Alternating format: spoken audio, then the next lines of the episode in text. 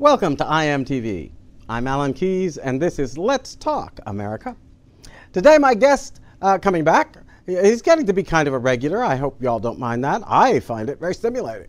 It's Craig Bergman, uh, a man of all seasons, as they used to say, uh, who has been involved in banking and finance, who knows a lot, therefore, about economics and Uh, how to think through some of the challenges of our economic life. He's been an entrepreneur. He has been in film, a film producer, produced some uh, uh, uh, wonderful documentaries, and uh, and one on the uh, uh, fair tax uh, that is especially noteworthy.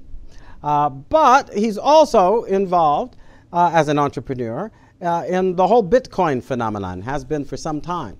Maybe one of the few people who understands what its prospects really are. And we've been talking about that during his visits here, trying to understand uh, how this relates, uh, especially to our politics, because that's a big interest of mine, but uh, also possible outcomes in it. So we're going to have a fascinating discussion, continuing what we started in the last show, and we'll be right back for it after these words. More I M T V episodes? We are now streaming through Roku. Roku is a device that enables you to stream entertainment to your T V through your internet provider. The starting price is only twenty-nine dollars, and you can purchase one either online or through your local electronics retailer. It's easy to use, and you won't have to worry about missing any more I M T V episodes. I M T V, changing the world. Podcasts are great when you're a multitasking person. You can listen to them around the house, when you're out in the car, when you take a walk. Now we have put our shows on to podcasts, and you can listen to Let's Talk America uh, on podcasts. You can find them at Spotify, Apple Podcasts, Anchor F M, and other apps. While you're there, subscribe to our channel so you don't miss out on our new episodes. Thanks for listening and supporting us. Together, we're changing the world.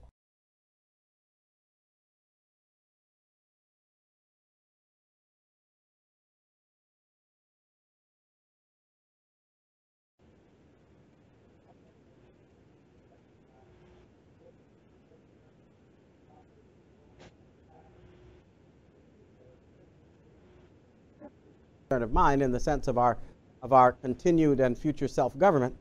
Uh, but as we were chatting a little bit before the program, we both had to acknowledge that, well, maybe we should have a little preliminary discussion, just looking at where things stand at the moment in terms of the prospects that are being offered to the country.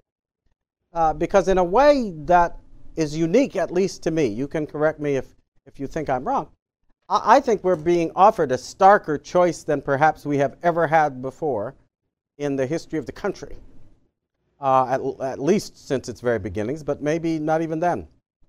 Uh, and it's a stark choice between continuing to be a country in the sense that we know it, with a constitution, government of, by, and for the people, protection for individual rights and liberties, religious freedom, all these kinds of things. Uh, or are we going to make a choice that I think it would have surprised people to even suggest we were thinking about twenty years ago uh, in favor of establishing a totalitarian, uh, bureaucratic, uh, basically communist, socialist party tyranny over the United States? Uh, at one time, I would have thought that uh, even though there are a lot of people who want to push us over that cliff, Uh, there are a lot more Americans who will resist going. But as I watched developments in the course of this election campaign, you know, they talked about Trump derangement syndrome. I think we need to take the Trump out of it and simply examine the possibility that there are a lot of folks in this country through a combination of things who have literally given up their sanity and are listening to and responding to things that simply don't make sense, that would have a devastating impact on the future of the country, and yet they seem to be seriously considering that we need to do this somehow in atonement for our sins, most of which turn out to be unsupported in fact. What do you think? Wow. Well, I think there's three elements to that, and I'm just going to start at the head of it all. Uh, it says very clearly in Romans that if you pick up certain behaviors of certain demographics that fit the majority of the folks we're talking about there, that God himself will give you over to a reprobate mind. So if you want to lose the ability to possess reason, if you want to lose the ability of knowledge, did not retain in their knowledge God. Uh, I can't think of any better way to do it than to be supporting what the Democrats are doing. As you said very succinctly, you know, it would be things unimaginably unthinkable. And, and let's just put it out there, just exactly what it is. Uh, they talked about dynamiting and blowing up Mount Rushmore. Okay, this this is this is not a kook fringe element. Okay, this is their voting base. This is as real to them as you and I talking about abolishing the I R S or the United Nations. They're serious about this, and they're tearing down statues and they're plowing over uh, monuments, and, and this is happening, and it's been happening on a smaller scale. I'm going to say something now very unpopular with the Republican folks, but I imagine the folks in your audience uh, are, are gifted to it, but this whole tear the monuments thing down started with none other than the governor of South Carolina, Nikki Haley, with the Confederate flag almost a decade and a half ago. And this this is this is where we are now. When you start erasing history for political correctness, there's no end to it. Because as you said, it's not a real sin. It's a fake sin in a fake religion. And you can never atone with deeds for something that isn't there.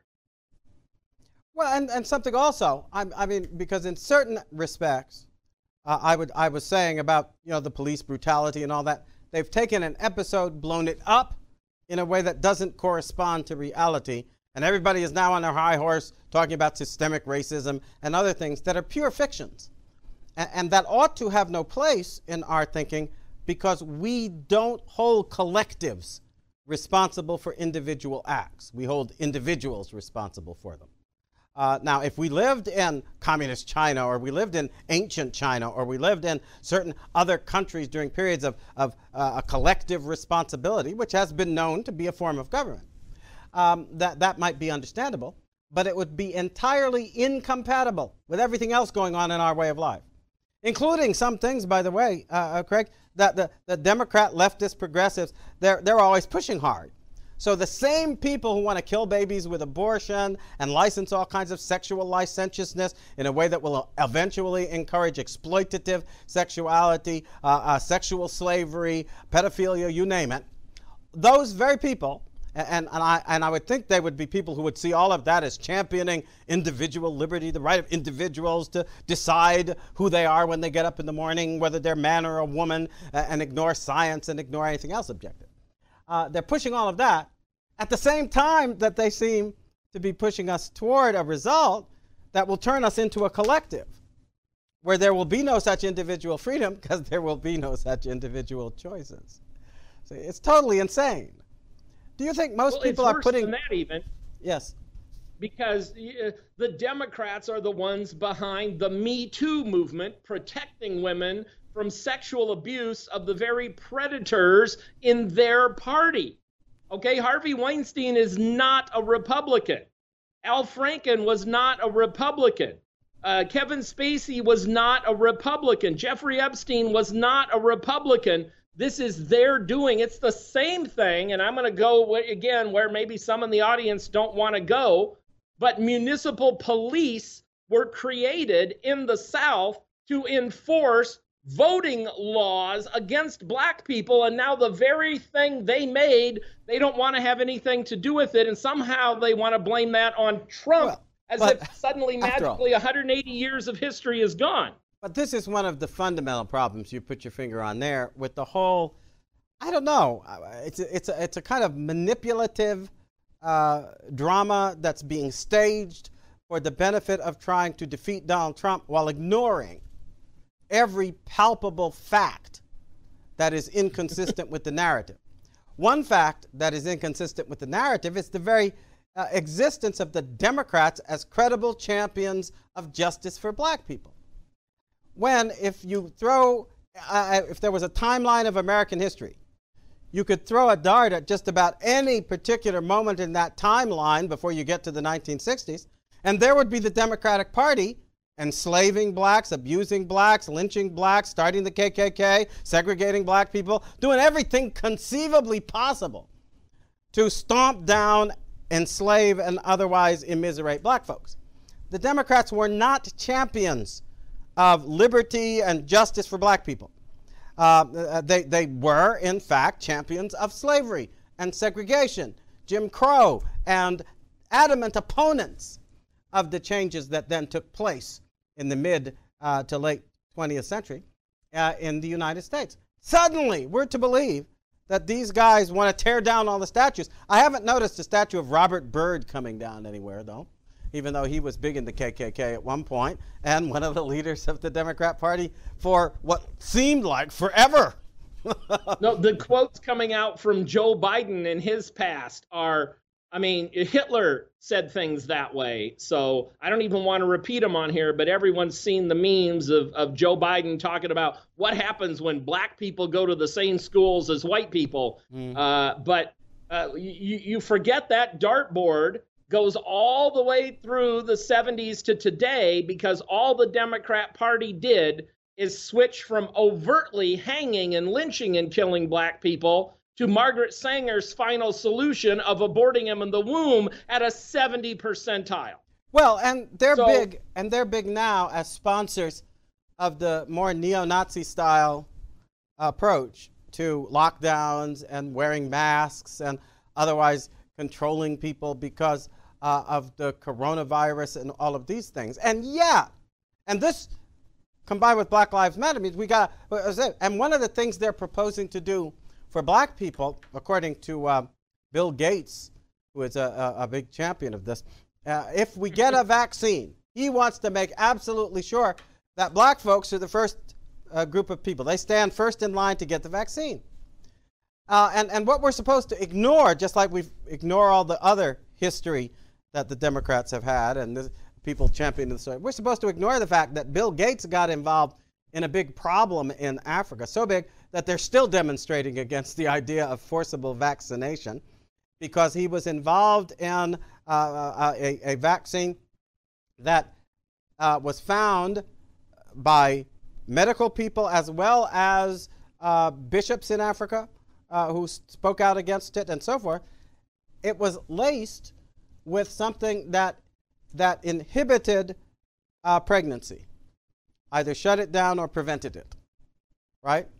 Uh, because it eliminated one of the things that comes that, that is produced in abundance in the body, so that women can uh, properly uh, develop, the child can properly develop in the woman's body, and the woman's body properly reacts to the child. Um, and, and so here you got a guy saying black people should take the vaccine first, when a lot of black folks in Africa who have had firsthand experience with it, and, and it ought to include some brown people down in South America, by the way, because apparently this stuff was first tried on them. Uh, and he stuck it in there without telling anybody, without letting people know that they were being sterilized. And then they established a regimen for taking it that was confined to uh, uh, African uh, uh, uh, young women uh, of, of the uh, you know, very marriageable uh, kind of age, where they would be fertile and ready for pregnancy, uh, targeted them in two-stage doses that were not characteristic, by the way, of, of, of vaccinations. And they appeared to be running a little experiment. So Bill Gates apparently believes that, unbeknownst to them, black people are blessed to be used as guinea pigs for the project of ethnic sterilization. Does that seem harsh? Yeah, it, I think that's pretty harsh. No.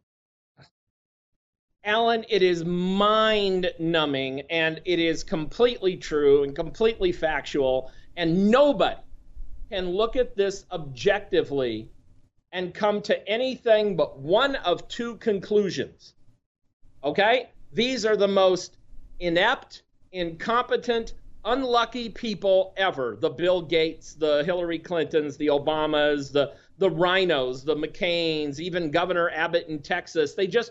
They don't know these facts. They're getting the wrong information. They're coming to the wrong conclusions. They're they're overreaching. It's just so tiring.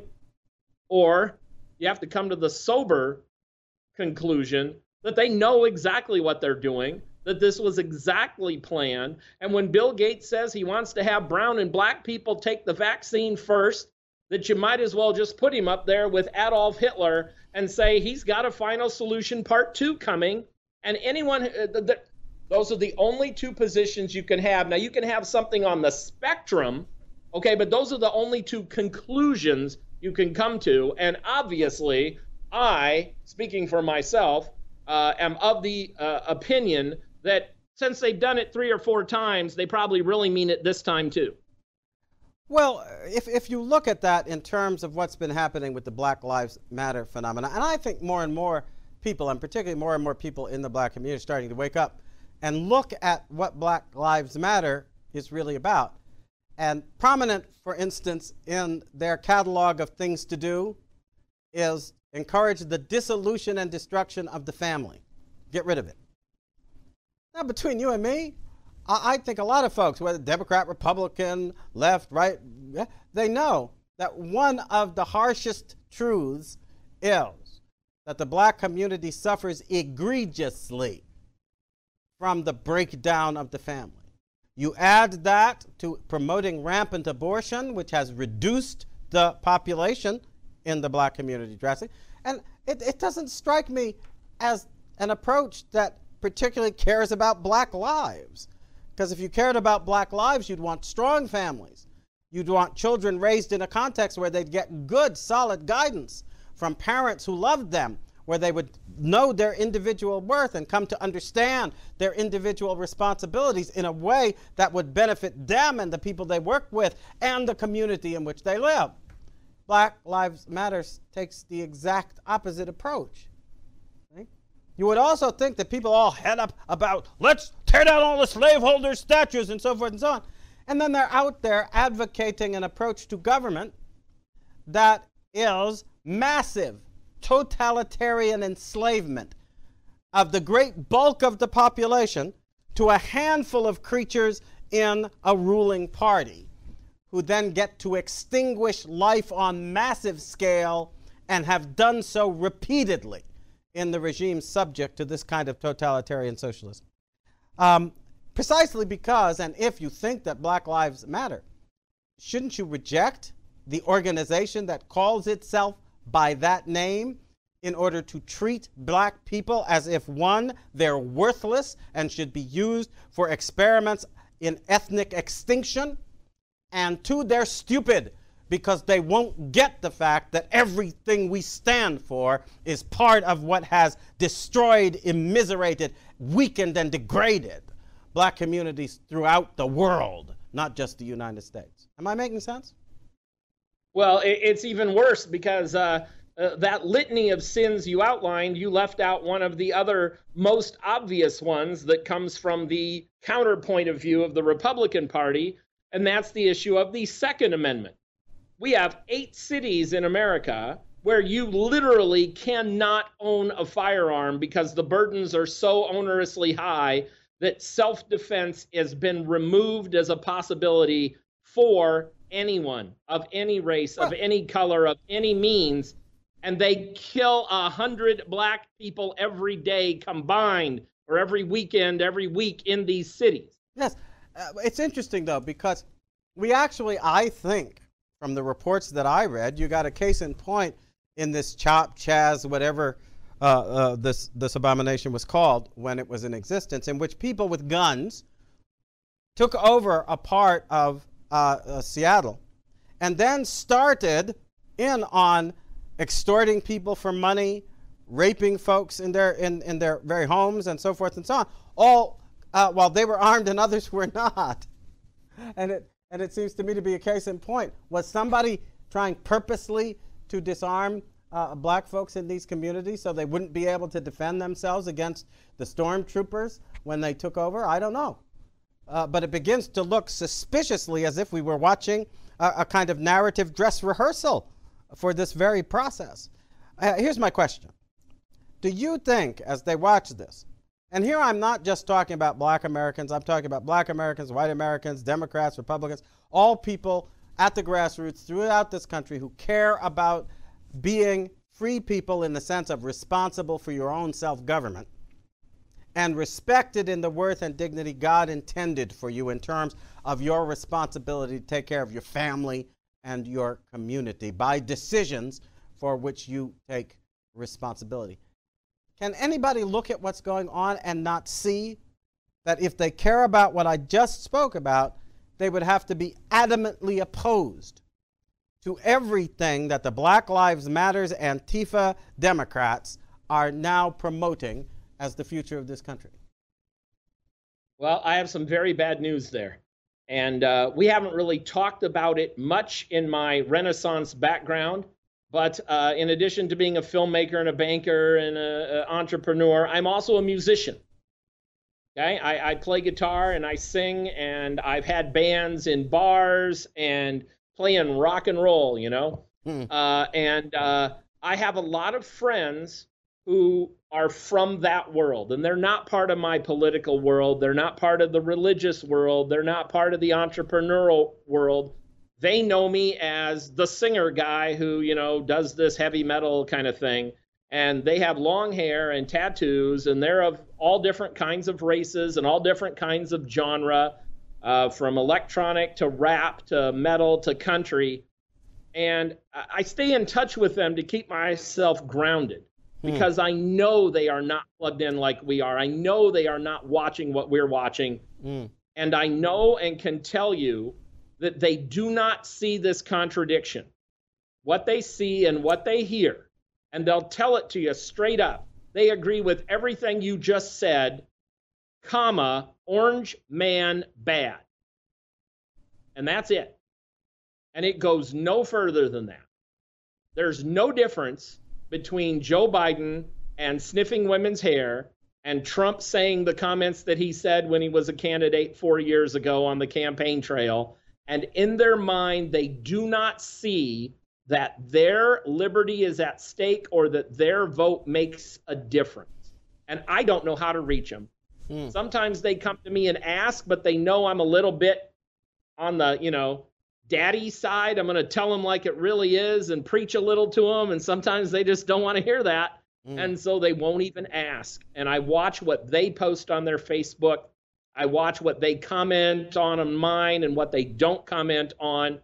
And I don't know how to reach those people other than the fact that that's why I am motivated to make films and have music and impact that side of the culture. Because, you know, those people, we were talking uh, before the show started, you know, about the impact Kanye West is going to have. Mm. Okay. And he's he's all over the map, whether he's running for president against Donald Trump or running because of an ego or running because God called him to do it. Uh, I'm not going to say at this point that I know what that means until I really see where he's on the ballot and what states are in play and how the polling is working. And I don't think we're going to see any of that till probably September at the earliest, because those people are not paying attention. They're not reading my Facebook posts. They're not watching your television show. And until some other vehicle exists to reach them, they're not even watching Fox News or M S N B C. I am not sure. In my own mind, I, I, I tend to think that trying to help and educate and otherwise uh, evangelize, if I may use that word, uh, uh, uh, folks who aren't thinking is part of why I do this show. But I also do it for another reason, and we can talk a little bit about that in the start of the second segment. Because there's this other large group of people who are being influenced by the whole Black Lives Matter phenomenon, uh, who are Christian folks, who are seized with a crisis of conscience that we need to be kowtowing to Black Lives Matters and making gestures to show how uh, servile we can become in terms of uh, uh, somehow making up for the sins of all the people who did anything to uh, black folks and so forth and so on. Uh, and, and it looks as if they are also uh, suffering from a studious loss of sanity. What effect is that going to have? I'll talk to Craig about that right after we get back.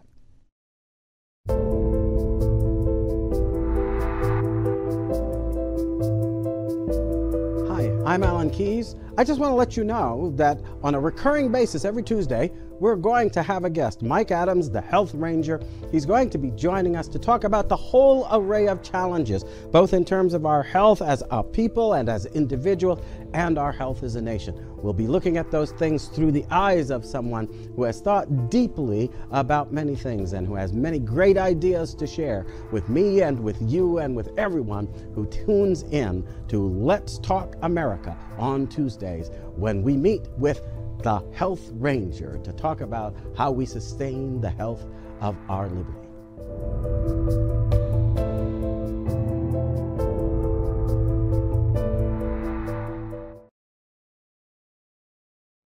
Welcome back. I've been talking to Craig Bergman. We've been getting a little bit into uh, the challenges, let me use that word to be polite, uh, that I think are now confronting the country as we get into the last stages uh, of this election cycle, and are looking at all of the things that have been staged, and I use that word advisedly, in order to try to stampede the American electorate in a direction that could end up throwing away everything that the nation has accomplished, because we never accomplished it. You have noticed that, right, about all of these protesters and everything? Nothing good ever happened in America. Matter of fact, we should abolish the fourth of July, because America didn't start on the fourth of July. Americans started on the first day that black slaves were introduced into the country in sixteen nineteen at Jamestown, as if the Spanish and the Portuguese and other people hadn't been introducing slaves all throughout the Americas, wherever they set foot, uh, during the course of uh, a century or more before that. Uh, we won't talk about that, because we should only listen to the lies that these people are telling us about ourselves, so that we think it's all wickedness and awfulness. Civil war never occurred. Slavery is still in existence. Everybody is still miserable. Nobody is being treated with any respect because of the white patriarchal uh, society and because of, of uh, the systemic racism and, and all the nonsense. Uh, they've degraded every last aspect of our history. And the thing that I would have to tell you, Craig, surprises me most right this minute, is that you have a lot of folks, including in the leadership of some of the big denominations, uh, and in the Roman Catholic Church, the Pope and bishops all throughout the country, um, who are signing on to an agenda that actually eviscerates the fundamental tenets of Christianity. Rejecting God, rejecting the sense of individual responsibility before God, rejecting the path of salvation that God offers through forgiveness, and touting instead an agenda that seems to me based on violence and vengeance and hatred of all things and anybody that has ever done you the slightest bit of harm. So it's an eye for an eye, a tooth for a tooth. Uh, none of this, uh, uh, you know, uh, do good to them that hurt you, um, or forgive your enemies. Nothing, nothing like that. It's like Christianity, in, in even its most elementary aspects, has been thrown out the window, so these people can worship this new idol. And the new idol turns out to be a narrative in which black folks like myself are supposed to be worshipped because somebody did something bad to us, and therefore you must do something bad to the entire world by destroying the bad old United States, which was the champion of the very ideas that then led people to rebel against what had been an age-old practice, but also an age-old way of governing that had few people mattering much and all the rest mattering not at all. And they want to take us back there. Does that make sense? How is this happening to Christian people? Well, I think the, the point we have to go right to right away is the revelation of Jesus Christ to Saint John, because in the seven letters to the seven churches, he told us exactly what stage the church would go through. And very sadly, we have to say that this might be the hour of Laodicea, the great falling away. This is the time where Christianity is either going to have a third great awakening for real and a new century. You know, we're going to either, we are going to be Nineveh. And we're either going to be Nineveh that repents in sackcloth and ashes and gains another century of freedom and opportunity, or we're going to be the Nineveh one hundred years after Jonah that didn't repent and got wiped off the face of the earth. Mm. And th- there, there's no two ways about it. And the sad news, of course, is when you wipe the United States and everything it stands for off the earth, there's nobody else coming to save the rest of the world. Mm. Okay, we're the last match in the fingertip. And if it burns down and we go, ow, it's dark. Mm. And the last dark age lasted almost a thousand years. Uh, I have the feeling with nuclear weapons and the technology that we have now to abuse people, that this dark age will last, uh, dare I say, three and a half years. Well, but but let me uh, sort of examine one aspect of that in terms of the Christian understanding, right? Because what I find most appalling, and have for thirty years, I guess, or more, that I've been involved in politics. Uh, the first part of that thirty years, um, I, I got involved in presidential race back in ninety-six. Got a wonderful response to my emphasis on the fact that we had to return to the bedrock premise of our way of life, which is that we are creatures of God endowed by Him with certain unalienable rights, which means as individuals we stand before Him accountable, not just uh, having freedom, but accountable for the way in which we use our freedom. So that if we, we use it to do wrong, we fail, and if we use it to do right, we have an unalienable right that government can't stomp on to continue with what we're doing in God's name. Um, now, you would think that in every generation there would have been Christian people who would champion that understanding. And I would argue that there were, in fact, such people, and that all the great breakthroughs, including the most massively challenging one against the institution of slavery, were made by and under the leadership of people who were thinking like responsible Christian people at the time, understanding that our first vocation is righteousness before God. Do people read the Declaration now and forget that that's its basic premise? The whole concept of I rights. I know that a lot of the mindless libertarians and other people have look at the Declaration and they read the word rights as if it means freedoms, but it does not. Right means the exercise, the putting into action of right. Right? Those, that's what rights are. Where do we get the idea of what's right from, as opposed to what's wrong, the standard that allows us to recognize what's right? It comes as part of the endowment by our Creator. That is to say, the substance of our understanding of right and wrong comes from the Creator. He has willed it to us through His act of creation. And of course, who is the agent of that creation? We're told in the Scripture, if you're a Christian people, right? Uh, in the beginning was the Word, and the Word was with God, and the Word was God, right? Um, and through and the, the Word, word made flesh. Was all, were all things made, and then the Word became flesh and dwelt amongst us, and that was Jesus Christ. That's the Christian understanding. Are they just absolutely, because it seems to me that in terms of the basic precepts, Martin Luther King was somebody who exampled the basic precept. That's why I believe he undertook to change the nation's stance on segregation, Jim Crow, all of this stuff, but he did it nonviolently. It's as if we're now supposed to believe that never happened, he never lived, and the only way one, one can achieve victory, which some people thought had already been won in very uh, important ways, uh, but since Martin Luther King, his life apparently didn't matter. He was a black guy, but his life didn't matter, because if you paid attention to his life, you would have thought there was a great breakthrough for justice. There was a great breakthrough, and it was based on nonviolence. It was based on a Christian understanding of how you go about fighting justice.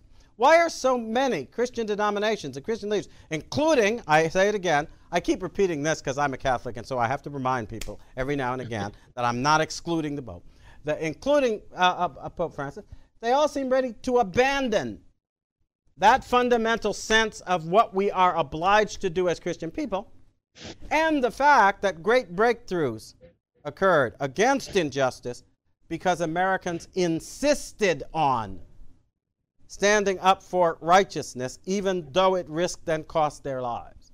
Am I missing something? Why don't these people reject all this vengeful garbage that's being offered as a substitute for what we have already seen work in our history, which is a prayerful determination to do right, no matter what threatens our determination to do it? Well, I think we can go right back to the letter Paul wrote to the Galatians when he asked them that same question. You foolish Galatians, are you bewitched? Have you forgotten the gospel we've given you already so soon? I mean, these were taking place in Laodicea, a real church at the real time of John, uh, in, the, in Corinth. Uh, Paul had to write back to them and say, wait a minute, guys, I was just there last Tuesday, and now what are you, what are you preaching here? So the tendency to self-worship is a really, really high phenomenon. I mean, we are created to respond to our Creator, and we have a very, very easy tendency to be pulled aside to some other gospel, everything but the Creator. And uh, I just think that what's happening at this time is what we would call in basketball a full court press, or in football a blitz. And societies had them from time to time, and you watch nations crumble. Germany was a Western Christian. I mean, Martin Luther came from Germany. How could they have possibly forgotten that and decided to go with Hitler?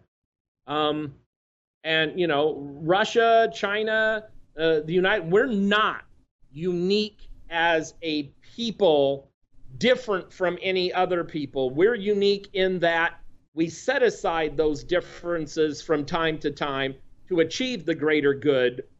But I think Ronald Reagan put it most eloquently when he said, freedom is never more than one generation away from extinction. Not limits, not divisiveness, but extinction. And that's what we're looking at, especially with this election and how hard they're pushing everything.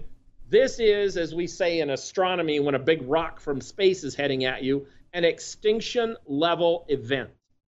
Well, see, I think so, but one thing that bothers me, and has, because this puts these two crises together as part of the same attack. Uh, we, we saw, I believe, a demonstration of the fact that Americans are still folks who will sometimes ask not what their country's doing for them, but what they can do for their country.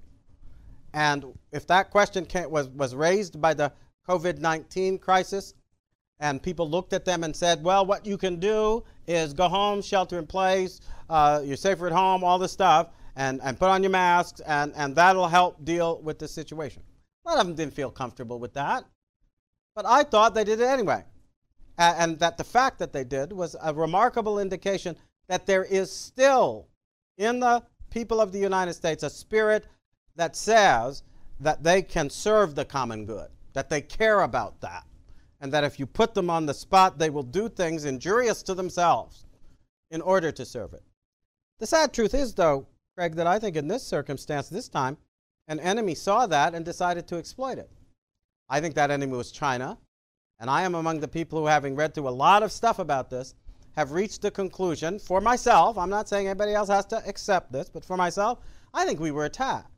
I think they deliberately planned the attack, developed the virus or viruses, because I don't think it's over yet, uh, that we are going to be exposed to, um, and were pushing us precisely at a point of vulnerability because they thought we would respond the way we did and crash the economy.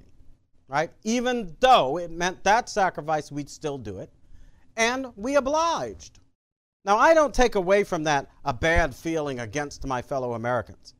I take away a really bad feeling, one, against the country that attacked us, made us an enemy in this nefarious way that they had signed a treaty saying they would never, never, ever do such things and develop such weapons. So did we. And they deployed one against us. That's my assertion here. Um, and it's just my own personal belief, but I've read a lot of stuff, and it leads me to think that's what is happening, right? And in addition to it all, they have a lot of fifth column cooperators in our media, in our universities, and in the Democrat Party in particular, who are working so that it happens. And we've suddenly gone from the mode of loving America, serving America when we are called to do it, while benefiting from America because of the liberty that we're given and our uh, willingness to try to use it rightly.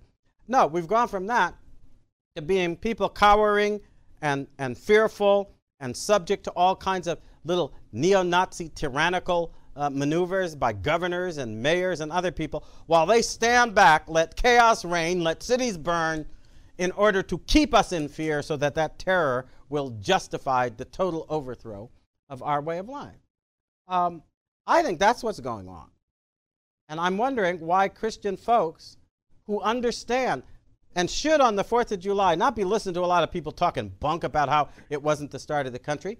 It was, it was the start of the country, and the reason we celebrated on the fourth rather than the second when the actual vote took place to Uh, go against Great Britain and declare independence. That was the vote, the second, not the fourth. What happened on the fourth was that they got together, they had finalized the Declaration of Independence, and they signed it.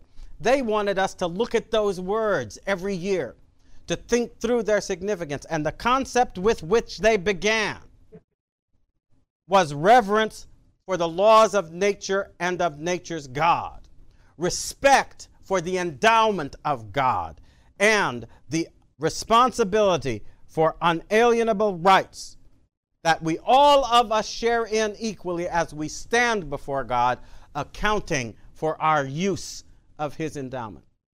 Um, why would the churches want to act as if that didn't happen and go along with a movement that spits on that understanding, which is exactly the understanding you would want a nation to have if you were beginning from the premises of respect for the biblical God of the Old Testament and his son, Jesus Christ?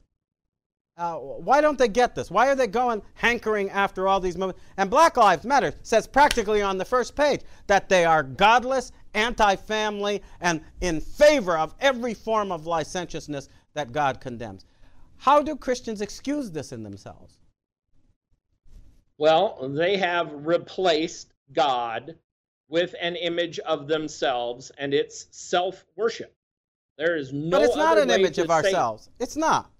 We are made in the image and likeness of God. So if you're going to worship yourself, you should worship God first, because otherwise you can't possibly know who you are. They're worshiping some degradation of that. They're worshiping something that they have made with their own hands, that has eyes but cannot see, and ears that cannot hear, and a mouth that cannot speak anything but lies. Why are we worshiping that? Because that's not who we are. Well, again, it's that counterfeit. That's the, the point I'm making there. And it, it comes like this. You're right when you say America is moral. They want to do the right thing. That's why they put on a mask. That's why they stayed home. That's why they go to a protest and and try to fight injustice and, in, and corruption in our bureaucracies and police. But because they have forgotten God in their knowledge, if I borrow from uh, Solzhenitsyn um, and, and, and Romans, of course, where he got it from, Uh, that's that's actually what's happening, is we are watching a counterfeit version of morality systemically across the entire thing, from the Catholic Church to the Southern Baptist Convention. They are replacing the Christ with an antichrist. See, I think that you ha- have said a lot of truth in that. But in this last five minutes here, I see that. But I think that that is, in fact, an effect of a self-serving am- elite. I call it the elitist faction, because elite is a word that can have positive connotations. I don't want to destroy those connotations. We should strive to be outstanding. There's no harm in it. Uh, and people who strive to be outstanding and succeed are going to stand away from the crowd, right? Uh, and therefore, they're going to be identified as people who are better at that and this and the other thing than other folks. Uh, that's a kind of inequality uh, that I think makes a great contribution to human life and human betterment. But it has to be guided by a righteous understanding of our responsibility before God, so that people do not puff themselves up to be as gods, repeating Eve's original sin, and then seek to stomp out everybody on the basis of a false notion of inequality that forgets that before God and in our responsibility to Him, we are all of us responsible to do right and not wrong with whatever faculties, talents, abilities, opportunities, and powers we have. And I think we now have an elite that is on that road. And, and, and they have nothing to do with the understanding that the country was founded on and wish to overturn and destroy it, uh, and are creating a situation in which the people who would still resist will be regimented in such a way that they won't even be able to assemble together to talk about how they will resist this tyranny. Isn't that interesting?